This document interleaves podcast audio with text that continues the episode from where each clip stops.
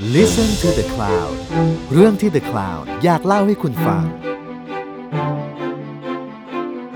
สวัสดีค่ะ คุณอยู่กับเตยพาซินีประมูลวงจาก Art t a i l o r และนี่คือศิลปะการต่อสู้ พอดแคสต์ที่จะมาเล่าให้ฟังถึงการต่อสู้ด้วยศิลปะ ของเหล่าศิลปินและนักสร้างสรรค์จากหลายยุคหลายสมัย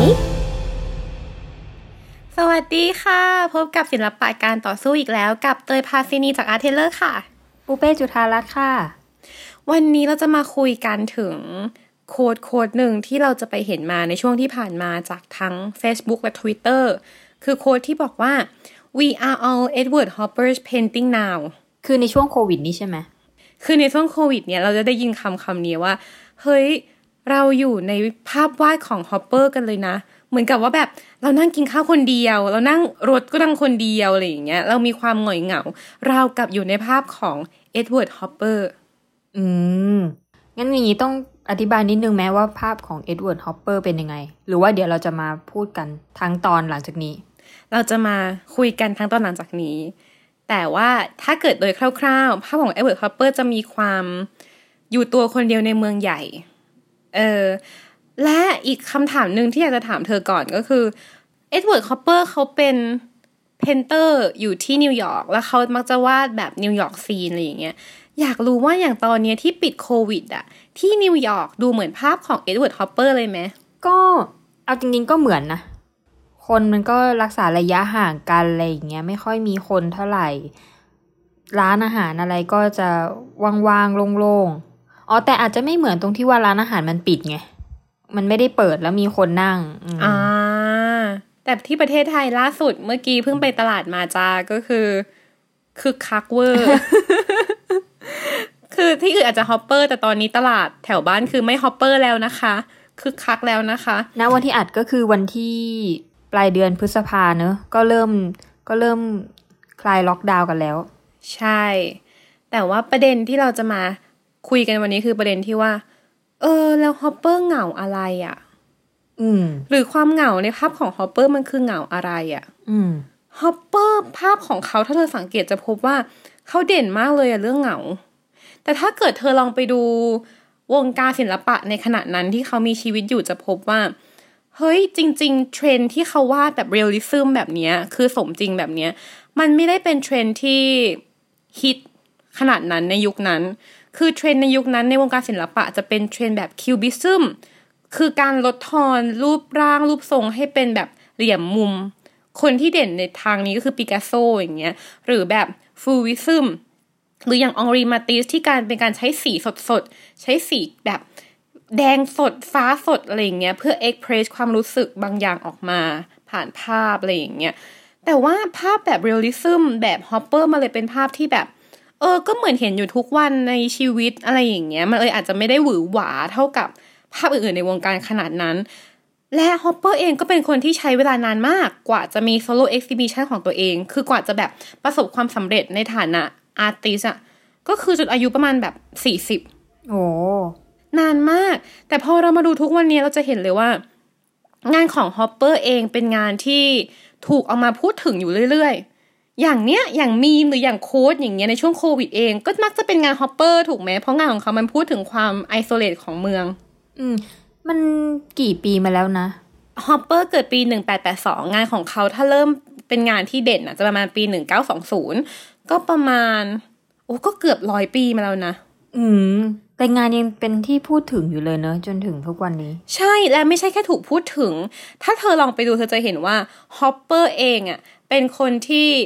งานของเขาเป็นแรงบันดาลใจให้กับงานศิลปะแขนงอื่นเยอะมาก โดยเฉพาะภาพยนตร์ อืมอืมมันมีความเป็น scene หนังอะเนอะ ใช่ใช่เธอเคยดูไซโคปะ เคยของฮิชค็อกบ้านในเรื่องไซโคอะ เป็นบ้านแบบในภาพของฮอปเปอร์ภาพภาพนั้นอยู่ที่ MoMA ชื่อภาพว่า House by the Railroad บ้านริมทางรถไฟ อืม คือฮิชค็อกเองบอกว่าได้แรงบันดาลใจมาจากเอ็ดเวิร์ดฮอปเปอร์เลยใช่ไหมใช่คือฮิชค็อกเป็นคนที่ชอบฮอปเปอร์มาก แล้วถ้าเธอลองไปดูเธอจะเห็นว่า เฮ้ย หลายๆ scene ในหนังของฮิชค็อกอะมันเหมือนภาพของฮอปเปอร์เลยอย่างเช่น scene หนึ่งในหนัง Rear Window อะของฮิชค็อกที่เป็นแบบมองมาจากหน้าต่าง แล้วก็เป็นผู้หญิง ซึ่งถ้าเราลองไปดูพบว่าเฮ้ยไม่เหมือนภาพของฮอปเปอร์เลยภาพภาพหนึ่งอะไรอย่างเงี้ยแต่ไม่ใช่แค่ฮิชค็อกคนเดียว คือถ้าเราดูเราจะเห็นว่าอีกคนหนึ่งที่ค่อนข้างมีอิทธิพลมาก ๆ ในงานของวิมเวนเดอร์ เหมือนล่าสุดที่แบบ Doc Club เพิ่งเอามาฉายอะ Paris Texas อะมันก็จะมีเรื่องของความเหงาและเรื่องของการดีไซน์ scene ที่มันมีความฮอปเปอร์อยู่อะเก็ตปะหรือวิมเวนเดอร์เองเมื่อประมาณต้นปีเองก็เพิ่งทำหนังสั้นออกมา ชื่อว่า um Two or Three Things I Know About Hopper โอ้นี่ก็ชัดเจนมากเลยอืมชัดมากคือเขาเอา scene จากภาพของฮอปเปอร์มาเรียงเป็นหนังอะอืม เป็นแฟนคลับจริง ๆ นะวิมเวนเดอร์เนี่ย จริงหรือถ้าไม่ใช่แค่นั้นก็คือทั้งเดวิดลินช์เองก็ตาม ก็ชอบฮอปเปอร์และเอางานฮอปเปอร์มาเป็นแรงบันดาลใจในการทำหนังเหมือนกัน หรืออย่างแบบในวงการเพลงเองอย่างเงี้ยมาดอนน่าเคยตั้งชื่อทัวร์ตามภาพของฮอปเปอร์อะภาพชื่อ Girlie Show หรือมันเคยมีอัลบั้มหนึ่งของทอมเวตส์ที่ชื่อว่า Nighthawks at the Diner ซึ่งก็คือภาพ Night Hawk ของฮอปเปอร์อืมซึ่งเราจะมาพูดถึงในอนาคตต่อว่าภาพนี้มันยังไง หรือว่า มันอยู่ที่ไหนตอนนี้ และเขาว่าจากอะไรบ้างอะไรอย่างเงี้ยแต่เราจะเห็นเลยว่า เออแล้วภาพ Nighthawks นี้เอง มันก็ถูกเอาไปทำเป็น scene หนังเยอะเหมือนกันกลับมาเรื่องเดิม แบบใน That '70s Show อะ ก็มี scene นี้เป๊ะเลยคือแบบก๊อปมาเลย แบบยกมาเลยทางทางภาพ เราเลยจะเห็นว่าแรงบันดาลใจของฮอปเปอร์มันถูกส่งผ่านมาจากยุคสมัยสู่ยุคสมัยมากๆ อันนี้เราพูดถึงแค่ในทางแบบภาพยนตร์ในทางวงการเพลงใช่ไหมแต่จริงๆ วงการภาพถ่ายเองหรือวงการศิลปะเองก็มีหลายคนมากๆที่ได้รับแรงบันดาลใจมาจากฮอปเปอร์ซึ่งเราจะพูดถึงต่อไปในอนาคต อืมโอ้ฮอปเปอร์นี่ไปทั่วเหมือนกันเนอะมากคือเขาไปทั่วมากๆ แต่อย่างที่บอกแหละว่า ในตอนแรกงานของเขาไม่ได้ฮิตขนาดนั้นอ๋อและเราจะมาเล่ากันว่าเฮ้ยแล้วความเหงานี้มันมายังไงนะ แล้วมันเริ่มคิดกันเมื่อไหร่ แล้วทำไม เขาถึงเริ่มเป็นที่รู้จักและยังคงมีชื่อมาจนถึงวันนี้ได้แล้วเลยจ้า เออ อย่างถ้าเกิดจะให้เริ่มจริง ๆอะเราว่าเริ่มตั้งแต่เขาเป็นเด็กเลยดีกว่าไหมตอนเขาเป็นเด็กเราต้องเล่าก่อนว่าฮอปเปอร์ไม่ได้โตขึ้นมาในครอบครัวที่รวยนัก คือเธอรู้สึกไหมว่า ถ้าเกิดว่าแบบเป็นศิลปินที่โตมาในแวดวงของศิลปินอยู่แล้ว หรือบ้านรวยอยู่แล้วอะไรอย่างเงี้ยบางทีมันแบบต่อยอดได้ง่ายกว่า ต่อยอดง่ายกว่าหน่อยอะไรอย่างเงี้ยหลาย ๆ คนอย่างเช่นแบบ เออเอเกิลสตันอะไรเงี้ยเดี๋ยวเดี๋ยวอาจจะพูดถึงทีหลัง แต่อย่างฮอปเปอร์ไม่ใช่แบบนั้น เขาโตมาในบ้านที่เป็นชนชั้นกลาง และอยู่ในเมืองเล็กๆริมแม่น้ำฮัสสันอยู่ที่นิวยอร์กแต่ตอนนั้นนิวยอร์กเขาก็แบบอยู่เป็นเมืองแบบไกลๆตัวเมืองหน่อยอะที่บ้านขายข้าวสารอาหารแห้ง ขาย dry food ขาย tinned food ต่างๆ อะไรพวกเนี้ยแปลว่าเนี่ยคือเวลาปกติของเขาก็คือ การไปแบบช่วยพ่อแม่ขายของ หรือมีเวลาว่างเขาชอบไปวาดรูปอืมอืมคือเขาเองก็เป็นคนเงียบๆอย่างเงี้ยตั้งแต่เด็กๆพูดง่ายๆคือเป็น introvert อะตั้งแต่เด็กๆแล้ว ตั้งแต่ห้าหกขวบเงี้ยก็คือชอบวาดรูปมาตั้งแต่เด็ก ๆ อะไรอย่างเงี้ย จนแบบสิบขวบก็เริ่มเซ็น ชื่อ คือเขาจะชอบวาดเรือใบคือถ้าเราสังเกตเห็นน่ะ เราจะมีเห็นว่าในงานหลังๆของเขาเองก็ตามก็มีหลายภาพที่เขาวาดทะเลวาดเรือใบ วาดแม่น้ำอะไรอย่างเงี้ย เดี๋ยวเราไปแปะเอาไว้ในเพจเนาะตอนพูดถึงฮอปเปอร์ แต่ด้วยความที่เขาโตมาในแบบครอบครัวชนชั้นกลางนี่แหละ มันเลยทำให้เขาไม่ได้มีเงินเยอะขนาดนั้น แล้วพอเขาเรียนจบ คือเขาเป็นคนที่เรียนจบทางด้านศิลปะโดยตรงแหละ พอเรียนจบมาปุ๊บเขาก็เลยต้องทำงานวงการโฆษณา เพราะว่ายังขายภาพไม่ได้ใช่ไหม ด้วย คือตอนนั้นน่ะแบบถึงว่าฉันว่าเธอน่าจะรู้เรื่องนี้ดี คือการเป็นศิลปินน่ะ การทำงานงานหนึ่งขึ้นมามันใช้เวลาถูกไหม แต่ว่าศิลปินเองก็ต้องอยู่ ต้องกิน ต้องใช้เงินน่ะ ใช่ มัน ในวันที่ยังขายงานส่วนตัวไม่ได้อะอืมก็ต้องทำงานโฆษณาควบคู่กันไป ก็เรื่องปกติของศิลปินนะนะ ซึ่งฮอปเปอร์เป็นอย่างนั้นเลยฮอปเปอร์วาดภาพ Illustrator ให้กับงานโฆษณาต่างๆ คือสมัยนี้มันจะเป็นภาพถ่ายถูกไหมในวงการโฆษณา แต่สมัยนั้นน่ะ มันจะเป็นงานวาดมือ ซึ่งเขาทำงานนี้อยู่นานมาก แต่ก็น่าจะประสบความสำเร็จอยู่ปะ กลางๆอ๋อไม่ได้ประสบความสำเร็จมากคือกลางๆ แต่คือในระหว่างที่เขาทำงานโฆษณาไปอะ เขาก็ยังคงทำงานส่วนตัวไปด้วยนะเขาก็ยังคงวาดภาพแต่ว่าในช่วงแรกๆมันอาจจะไม่ได้มีความฮอปเปอร์อย่างที่เรารู้จักขนาดนั้น แต่ความชัดเจนในทางของเขาเริ่มมาตอนประมาณปี 1920 แล้วช่วงแรกเขาเป็นยังไงนะ เขาก็คือตอนต้องเล่าก่อนว่า ตอนที่เขาเรียนมหาลัยอะเขาเรียนกับอาจารย์ที่ เชื่อในศิลปะแบบแอสกันสกูลแอ Aspen School เป็นงานศิลปะแบบที่เรียกกันได้ว่าเป็น American Impressionist คือ เราวาดภาพในชีวิตประจำวันของเรานี่แหละ คือเขาได้รับแนวคิดของการวาด daily life พวกเนี้ยมาจากแนวคิดแบบ impressionist คือ impressionist จะวาดในชีวิตประจำวันที่ปารีสถูกไหมแต่ว่ากลุ่ม a s c a n School จะบอกว่า เฮ้ย เรามาวาดชีวิตประจำวันของเรานี่แหละ แต่ที่นิวยอร์กที่อเมริกา ดีไหมอะไรอย่างเงี้ย แต่ต้อง mention ก่อนว่า ภาพแบบ a s c a n School ก็ยังไม่ได้มีความเหงาและโดดเดี่ยว เท่างานของฮอปเปอร์ อืม ก็เป็น scene ทั่วไป อารมณ์ในภาพยังไม่จัด ยังไม่จัดขนาดฮอปเปอร์ที่แบบโอ้โห โดดเดี่ยวเวอร์อะไรอย่างนั้นเขาก็พัฒนามาจากสไตล์แบบนั้นแหละก็คือวาดชีวิตประจำวันวาดทั่ว ๆ ไปวาดเมืองวาดอะไรอย่างเงี้ย จนปี 1920 ประมาณนี้เขาเริ่มชัดเจนในทางตัวเองแล้วว่า สิ่งที่เขาจับได้ดีในทุกๆ scene อะมันคือความความโดดเดี่ยวบางอย่างของเมืองใหญ่อะอืมถึงแม้ว่าตอนนั้นแบบวงการศิลปะ อย่างที่บอกเคยเล่าไปวงการศิลปะจะชอบงานที่ symbolism มากขึ้น งานที่หวือหวาขึ้น งานที่มีความแบบใช้อารมณ์ ใช้จินตนาการในการทำงานมากขึ้นอะไรอย่างเงี้ยหรือวิธีการใหม่ๆในการทำงานมากขึ้น แต่ฮอปเปอร์ตอนนี้คือเขายังคงอยู่กับรากแบบเดิมอะคือการวาดแบบ realism อะแต่เรียลลิซึมของเขามันพิเศษมากอย่างที่เราเห็นกันทุกวันนี้คือ มันจับความเหงาของสังคมเมืองได้อะเธอ อืม เหมือนมันไม่ใช่ภาพทั่วไปอะแต่มันเป็นภาพที่มันมีอารมณ์อยู่ในนั้นด้วยใช่ไหมใช่ใช่ใช่และเขาเก่งมากในการใช้แสงใช้สีในการที่จะพูดถึงอารมณ์นั้นๆน่ะ อืม และถ้าเกิดเราลองดูภาพของเขาเราจะยิ่งเห็นว่า ยิ่งเวลาผ่านไปผ่านไป เขายิ่งทดลองกับการเล่นแสงอะกับการใช้แสงมากขึ้นเรื่อยๆอะแต่ว่า signature ของเขานี่ก็คือเป็นแสงที่ผ่านหน้าต่าง เหมือนกันนะ เหมือนว่าจะจะมีแบบใช่ใช่เออหน้าต่างแล้วว่า signature อีกอย่างหนึ่งคือการเหมือน voyeurism อะคือการแบบมองเหมือนตัวเองเป็นคนนอกแล้วมองเข้าไปข้างใน scene อะไรบางอย่าง อืม ซึ่งสิ่งเนี้ยน่าสนใจนะ เพราะเรารู้สึกว่าการที่คนคนหนึ่งแอบมองบางอย่างอะ่ะ ก็มักจะแบบเป็นคนเดียวปะที่แบบสังเกตอยู่อะ่ะอืมคิดออกไหมแบบอยู่กับตัวเองและสังเกตอยู่ และคนที่ เขาสังเกตอยู่ในภาพ ซึ่งเขาเล่ามาผ่านภาพ ก็มักจะเป็นคนที่อยู่คนเดียวอืมหรือถึงไม่อยู่คนเดียวก็จะเป็นคนที่มีความหงอยเหงาในอารมณ์ ขณะที่อยู่ในเมืองใหญ่ เหมือนบางทีสิ่งที่เราถ่ายทอดหรือสิ่งที่เรามองเห็นมันก็สะท้อนกลับมาที่ตัวเราเหมือนกันนะแสดงว่าฮอปเปอร์เป็นคนเหงาใช่ไหมคะ ใช่ฮอปเปอร์ค่อนข้างเป็นคน introvert พูดอย่างนี้ดีกว่า เป็น artist ที่ไม่ใช่ artist แบบชอบปาร์ตี้ หรือ ชอบพบปะสังสรรค์ผู้คนอะไรอย่างเงี้ย คือเขาเป็นคนที่ค่อนข้างชอบทำงานเงียบอืมๆไม่ค่อยให้สัมภาษณ์ ไม่ค่อยออกชุมชน ไม่ค่อยออกอะไรอย่างเงี้ยทำงานอยู่ที่สตูดิโอทั้งวันเลยประมาณอย่างนั้นทั้งวันทั้งคืน แต่ว่าอย่างที่บอกคือตอนนั้นฮอปเปอร์ยังไม่ดัง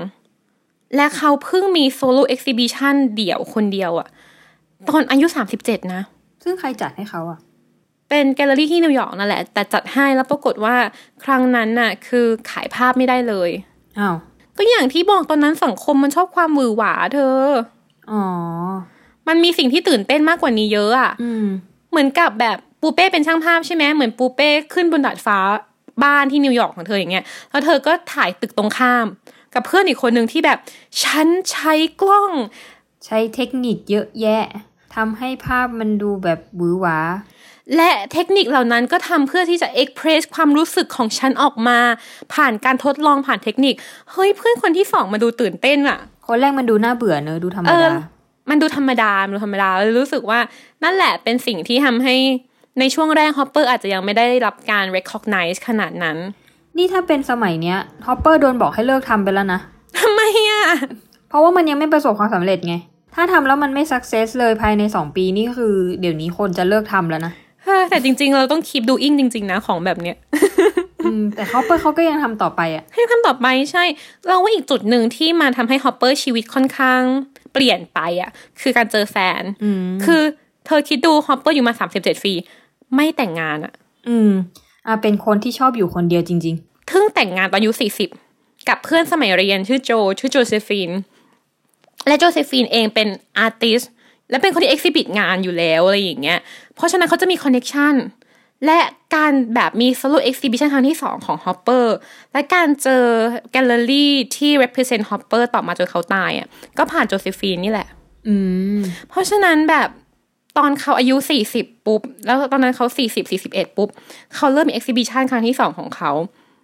และครั้งนั้นแหละเป็นครั้งที่ประสบความสำเร็จ คือเราว่าทั้งสองอย่างด้วยแหละหนึ่งคือเขาเจอแกลเลอรี่ที่เข้าใจงานของเขามากขึ้น สองคือเขามีแฟนที่เข้าใจงานของเขามากขึ้น และแบบมี connectionที่ทำให้เขาได้ reach ไปสู่ที่ที่เข้าใจงานของเขามากขึ้นอะและสามเออมีสามข้อ และสามคือเราว่าคนเริ่ม get ความรู้สึกแบบฮอปเปอร์แหละ ความพิเศษของเขาอะไรอย่างเงี้ยอืม เข้าถึงคนได้มากขึ้นนะใช่เข้าถึงคนได้มากขึ้นเราเลยรู้สึกว่าตั้งแต่ตอนนั้นแล้วเขาอายุสี่สิบปุ๊บอะขาขึ้นเขาเริ่มมา อืมขาขึ้นตอนอายุสี่สิบอืม เธอคิดดูสี่สิบนะ เขาเพิ่งได้ลาออกจากงาน illustrator มาทำงานเป็น artist เต็มตัวอายุสี่สิบตอนนั้นเขาก็ลาออกจากงานประจำมาแหละ แล้วก็มาซื้อสตูดิโอที่ Greenwich Village ที่นิวยอร์กใช่ไหมทำงานกับแฟนๆเป็น artist เหมือนกันก็คือ แบ่งคนละฝั่งสตูดิโอแล้วก็วาดรูปทำงานตัวเองไปอะไรอย่างเงี้ยโหโรแมนติกเลย เออแต่ด้วยความน่ารักของเขาเขาบอกว่าเนี่ยฮอปเปอร์จะอยู่ฝั่งหนึ่งใช่ไหมแล้วเขาจะมองไปที่กระจก แล้วกระจกก็จะสะท้อนภาพของโจอยู่ข้างหลัง โอ้ยน่ารักคือทำงานปุ๊บก็จะดูแฟน ในขณะที่โจเองอยู่อีกฝั่งหนึ่งของห้องใช่ปะเขาก็จะดูภาพฮอปเปอร์ที่อยู่บนผนังที่โจเองอะ เป็นคนวาดภาพฮอปเปอร์เป็น portrait ของฮอปเปอร์อะแล้วเขาติดไว้บนผนังแล้วเขาก็จะแบบเออ ดูภาพแฟนตอนทำงานไปด้วย แต่คือถ้าเกิดเราดูจริง ๆ จากไดอารี่ของโจเองอะไรอย่างเงี้ย มันก็จะมีนะว่าแบบเขาทะเลาะกันบ้างหรืออะไรอย่างเงี้ย แต่ว่าฮอปเปอร์เองเป็นคนหนึ่งที่มีแฟนคนเดียว และยังคงมีแฟนคนนี้แหละจนตาย เพราะตอนเนี้ย เพราะฉะนั้นตอนเนี้ยฮอปเปอร์ไม่ตัวคนเดียวแล้ว มีแฟนแล้ว และเขากับแฟนติดกันแบบ 24/7อะอืมอันนี้ภาพเขาจะเปลี่ยนไปไหมเนี่ย จริง ๆ แฟนเขาค่อนข้างอิ f ฟ u เอนซ์งานของเขาเยอะเหมือนกัน แต่ว่าไม่ใช่ในแง่ของความไม่เหงา เพราะว่าถ้าเกิดว่าเราลองดูไดอารี่ของโจเอง คือแฟนเขาหรือว่าเพื่อนของแบบพวกเขาสองคนเองก็จะบอกว่าโจเองก็เป็นคน isolate isolate เหมือนกัน อ๋อ ก็คือชอบอยู่คนเดียวทั้งคู่ ก็ไปอยู่คนเดียวด้วยกันสองคน ใช่ คือการอยู่คนเดียวด้วยกันสองคน คือเพื่อนบอกว่า เนี่ยเคยชวนสองคนนี้มาปาร์ตี้ที่บ้าน แล้วพอมันมาถึงปุ๊บมันไม่คุยกับใคร และไม่คุยกันเองด้วย คือนั่งนั่งเหงาๆกันอยู่ คนละฟากโซฟา เบอร์นั้นน่ะ ก็เลยเป็นการอยู่คนเดียวกันสองคนเว้ยแต่ว่าเขาก็จะมีแบบออกทริป คือฮอปเปอร์หลังๆ เขาจะชอบไปวาดภาพแถวแมสซาชูเซตส์ Cape Cod เคปทาวน์ต่างๆ แถวแบบ ต่างจังหวัดของอเมริกาหน่อยอะไรอย่างเงี้ยซึ่งไม่ไกลจากนิวยอร์กมาก อืมเขาก็ไปมีมีตากอากาศเขาก็มีสตูดิโอที่นั่นอะไรอย่างเงี้ยไปทำงานที่นั่นด้วยอะไรอย่างเงี้ยแล้วโจเองก็เป็น artist เขาก็วาดกับฮอปเปอร์ไปด้วยวาดแบบ subject เดียวกันไปด้วย และโจเองไม่ใช่เป็นแค่artist ที่เป็นอิ f ฟ u เอนซ์ให้ฮอปเปอร์ในบางอย่าง เขายังเป็นนางแบบให้ด้วย อืมใช่ คือถ้าเราลองดูอะฮอปเปอร์แต่งงานตอน อายุ 40 ใช่ปะหลังจากนั้นมาเราจะเห็นว่างานของเขาผู้หญิงทุกคนในงานของเขาอะคือโจ ถึงแม้ว่าผู้หญิงคนนั้นจะแบบเปลี่ยนสีผมหรือเปลี่ยนชุดไปยังไงก็ตาม คนคนนั้นคือโจเสมอ คือดูออกเลยปะว่าเป็นโจ ก็ดูออกนะ แต่บางภาพอาจจะไม่ได้เห็นหน้าชัดไงสังเกตดูว่าฮอปเปอร์เขาจะไม่ได้วาดคนเห็นหน้าชัดขนาดนั้นอะงั้นภาพที่ดัง ๆ ที่มีผู้หญิงนั่งอยู่ที่เตียงมองออกไปข้างนอก อันนั้นคือโจ นั่นคือโจ หรือภาพ Nighthawk อะที่เป็น diner แล้วที่มีผู้หญิงคนหนึ่งนั่งกับผู้ชายแล้วเป็นร้านอาหารนั้นนั่นน่ะก็โจเขาบอกว่าด้วยสองสาเหตุหนึ่งคือโจเองไม่อยากให้ผู้หญิงคนอื่นมาข้องเกี่ยวกับฮอปเปอร์เขาหึง โอ้ยจริงวะเนี่ย จริงอันนี้คือเหตุผลหนึ่งสองอันนี้คือเหตุผลที่เรารู้สึกว่าเออ อันนี้ก็ดู make sense มากๆเหมือนกันก็คืออืม ฮอปเปอร์เวลาเขาวาดภาพภาพหนึ่งเขาใช้เวลานานมาก อืมกว่าเขาจะวาดหนึ่งรูปเขาสเก็ตช์เยอะมาก ถ้าเกิดว่าเราลองไปดูที่ Whitney Whitney Museum ที่นิวยอร์กอะ มันจะมีสมุดจดงานของเขามาจัดแสดงด้วยที่ห้องฮอปเปอร์แล้วเราจะเห็นเลยว่า เฮ้ยฮอปเปอร์เป็นคนที่จดเยอะมาก สเก็ตช์เยอะมากอย่างภาพ Nighthawk อะเขาสเก็ตช์ diner เยอะเหมือนกันกว่า จะได้ภาพนั้นออกมา ซึ่งมันขัดกับ impressionist ไหม คือเราไม่แน่ใจเพราะว่า impressionist มันเหมือนวาดเร็วๆ ไม่ใช่หรอ หรือว่านี้ไม่ได้เรียกว่า impressionist อันนี้เรียกว่า realism ใช่ อันนี้ไม่เรียกว่า impressionist แล้ว อันนี้เรียกว่า realism อืมถ้าเกิดว่า specific ลงไปคำที่เขาเรียกงานแบบ Hopper จะเรียกว่า American realism แต่ถ้าเกิดเราไปพูดคำนี้กับ Hopper Hopper ด่าคือเหมือนฮอปเปอร์ได้แรงบันดาลใจมาจาก impressionism แต่ว่าพอเขาวาดไป วาดมามันก็กลายเป็นแนวของเขาเองที่คนอื่นมานิยามว่า realism ใช่ไหมใช่ประมาณ คือจริงๆ realism มันมีก่อนหน้านี้อยู่แล้วแหละ แต่ว่าถามว่าศิลปินที่ฮอปเปอร์ชอบอะเขาก็ชอบแนวแบบ impressionist นะ คือเขาเคยไปเที่ยวแบบยุโรปเก็บเงินตอนทำงานโฆษณาอย่างเงี้ยก็เก็บเงินไปเที่ยวยุโรปเขาก็ชอบดูงาน impressionist มากอะไรอย่างเงี้ย แต่ว่าจุดที่เขาจับมาในงาน impressionist ที่เขาเอามาใช้ในงานตัวเอง มันไม่ใช่เรื่องวิธีการทำงานไงแต่มันเป็นเรื่องของการเลือก scene ในการวาดอะคือเขาเลือกที่จะวาดในสิ่งที่อยู่ในชีวิตประจำวันอะเราเลยรู้สึกว่าเนี่ยเป็นสิ่งที่ฮอปเปอร์จับมาจาก impressionist ที่เขาเองก็ชอบ เพราะฉะนั้นเราเลยรู้สึกว่าสิ่งนี้แหละที่พิเศษในฮอปเปอร์คือเขาวาดชีวิตประจำวัน และถ้าเกิดเธอลองสังเกตเธอจะเห็นว่าภาพของเขาอะ จะยิ่งเข้มข้นขึ้นในช่วงสงคราม อืม ในช่วงแรกมันก็อาจจะแบบมีภาพเด็กผู้หญิงมีภาพ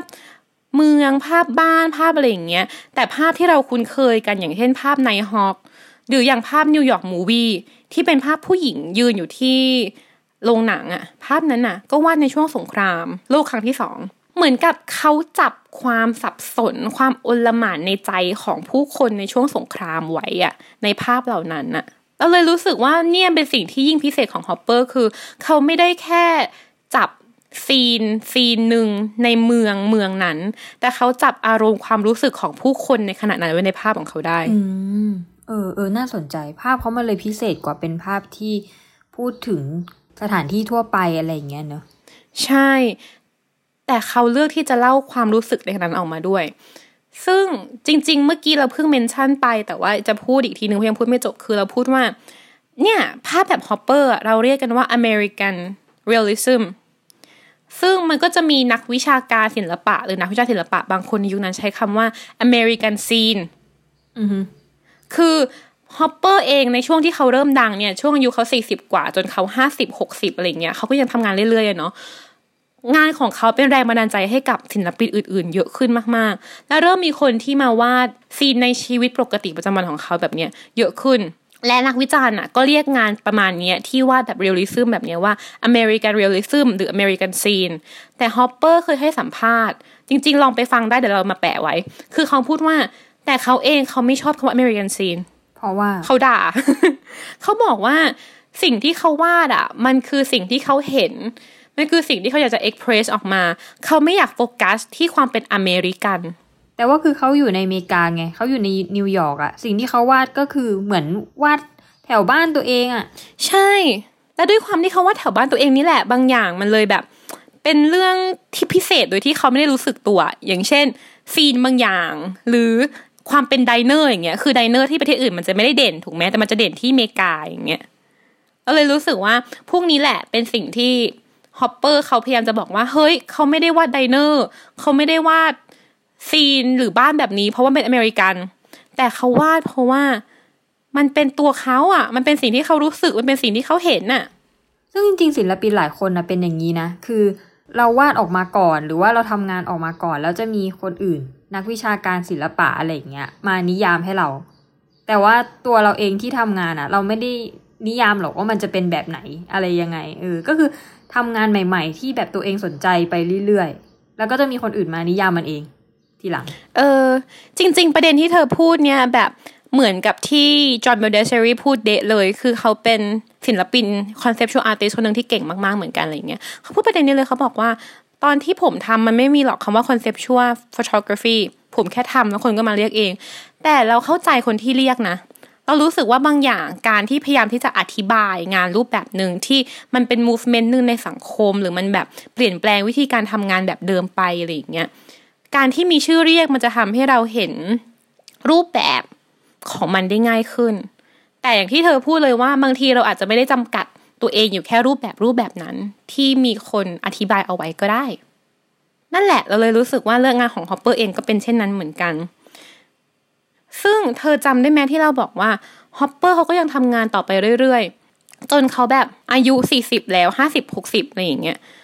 และเราเขาทำงานช้ามาก ก็คือสเก็ตไปเรื่อยๆ อะไรอย่างเงี้ย ซึ่งเขาก็วาดอยู่แบบนี้แบบเดียวใช่ไหมใช่ว่าฮอปเปอร์เป็นคนที่งานไม่ค่อยเปลี่ยนไม่นะเปลี่ยนไม่เปลี่ยนเลย ศิลปินหลายคนจะเปลี่ยนรูปแบบงานไปเรื่อยๆ อะไรอย่างเงี้ย แต่ว่าฮอปเปอร์นี่เหมือนจะแบบค่อนข้างนิ่งในรูปแบบของตัวเอง อืมเราว่าสิ่งหนึ่งที่ ที่ค่อนข้างนิ่งในฮอปเปอร์เองในงานของฮอปเปอร์เองคือเขาเองก็เป็นคนนิ่ง คือช่วงหลังๆเขาสุขภาพไม่ค่อยดีด้วยแล้วเขาก็เริ่มสเก็ตมากขึ้น เขาเริ่มแบบศึกษาเรื่องแสงพยายามแบบวาดแสงอะไรแบบนี้มากขึ้นอะไรอย่างเงี้ยมันเลยทำให้ปีปีหนึ่งของเขาอะเขาวาดภาพได้แค่สองรูป น้อยมาก แต่มันก็ยังเป็นภาพแบบเดิม อืม และถึงแม้ว่าในช่วงปลายปลายๆชีวิตเขาอะ กระแสที่มาแรงจะเป็น abstract อืม abstract คืออย่างแบบแจ็คสันพอลล็อกอะไรอย่างเงี้ยที่เขาสาดสีอะไรอย่างเงี้ยนะแล้วแบบตื่นเต้นอีกแล้วหวือหวาอีกแล้วชีวิตงานทุกอย่างวิธีการหวือหวาหมดแล้วฮอปเปอร์ก็ยังทำเหมือนเดิม คือฮอปเปอร์เป็นคนคนหนึ่งที่น่าสนใจมากคือ เขาไม่พยายามที่จะเปลี่ยนแปลงไปเพื่อจะตามกระแสสังคมเลยอะเขาแค่ทำในสิ่งที่เขาเชื่อในสิ่งที่เขาเห็นต่อไปเรื่อยๆอะ แต่ถึงแม้ว่ากระแสอะไรจะมาจะไปนะงานของเขายังคงมีที่ยืนในวงการศิลปะเสมอ เออ อันเนี้ยน่าสนใจเราเราชอบที่มันจะเป็นร้อยปีแล้วเนอะแต่งานของฮอปเปอร์ก็ยังถูกพูดถึงอืมจนถึงทุกวันนี้และยังและเราก็คิดว่ามันจะยังถูกพูดถึงในต่อไปอีกในอนาคตอะเออ นึกออก เออ คิดว่ามันเป็นเพราะอะไรอะเพราะว่าเขาจับแก่นของความ เหงาและความโดดเดี่ยวของโมเดิร์น o ซ i ตี้ได้ดีอะไรประมาณนั้นปะใช่ใช่ต้องอธิบายก่อน Modern Society คืออะไร Modern Society คือสังคมยุค modern น่ะมันเกิดขึ้นมาจากการเกิดขึ้นของอุตสาหกรรมอืมและคนเราต้องเอาตัวเองเข้ามาอยู่ในเมืองใหญ่มากขึ้น เพื่อจะเอาตัวเองเข้ามาอยู่ในระบบอุตสาหกรรมอืมเพื่อจะมีชีวิตอยู่